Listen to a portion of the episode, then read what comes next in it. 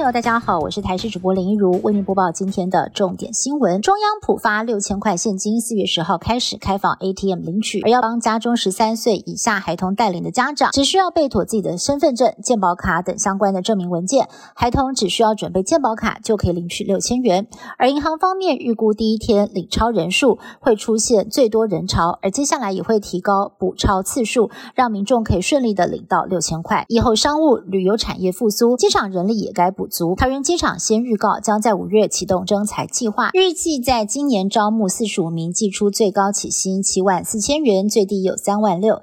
详细的招考内容于四月下旬公布。不过，公职补习班的专家也提醒了，机场有不少的职缺都需要英语检定，建议有意考试的民众可以提前准备。另外，台铁末代铁路特考估计。报考人数也会比往年还要热络。台南国三关庙休息站最近有民众拍下外头最近架起了白色帐篷，因为馆内正在整修，用餐座位区不够才会临时架设。只是外形看起来就像是灵堂，在里头吃饭让人感觉怪怪的。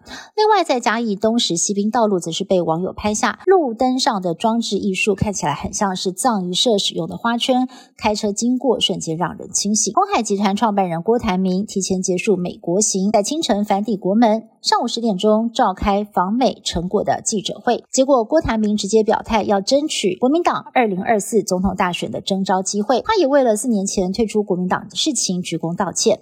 另外还强调，如果国民党中央最后征召的是侯友谊，他也会全力支持。对此，国民党表示，郭台铭是蓝军重要的一份子，但是对于未来会如何协调人选，只字未提。大家还记得在学生时期有哪些印象深刻的课程吗？最近台大医学院教授黄韵如就开始了一门关于女性生理期的通识课。他表示，希望透过学校教育的力量，让大家对生理期有更多的了解，不要认为这是需要遮遮掩掩的事情。另外，台大还有一堂看电影学爱情，一开课就吸引了超过两千人选修，同样也是非常受到欢迎。蔡总统访问中美洲，即将跟美国众议院议长麦卡锡展开历史性的会面。目前他已经抵达了美国加州洛杉矶。蔡总统进入下榻饭店时，很多的侨胞都在门口拿着国旗欢迎。麦卡锡将在当地时间五号上午十点，也就是台台湾时。间六号凌晨一点，在加州的雷根图书馆迎接蔡总统，随后进行闭门会谈，跨党派国会领袖也会参与。麦卡锡与蔡总统在凌晨三点一同向媒体发表声明。出席会谈的跨党派议员则是在凌晨五点召开记者会，回答媒体提问。美国前总统川普成为美国第一位被起诉并且出庭应讯的前总统，创下了史上先例。应讯的时候有按指纹，但是没有拍大头照。庭讯将近一个小时，川普对于涉嫌触犯的三十四条伪造。商业记录等重罪全部否认，坚持自己无罪。检察官强调，不论是谁都不能够合理化自己的犯罪行为，检方一定会查办到底。外传每项罪名判四年的话，三十四条罪状最高可判刑一百三十六年。全球通膨危机掌声响起，南韩炸酱面一向是黑色情人节的平民美食，但是半个世纪以来价格飙涨了六十多倍，从一九七零年代一碗两块三毛台币涨到现在大约是一百四十八块台币，让过节的单身民众恐怕得荷包大。师写。以上新闻是由台新闻部制作，感谢您的收听。更多新闻内容，请您持续锁定台视各界新闻及台视新闻 YouTube 频道。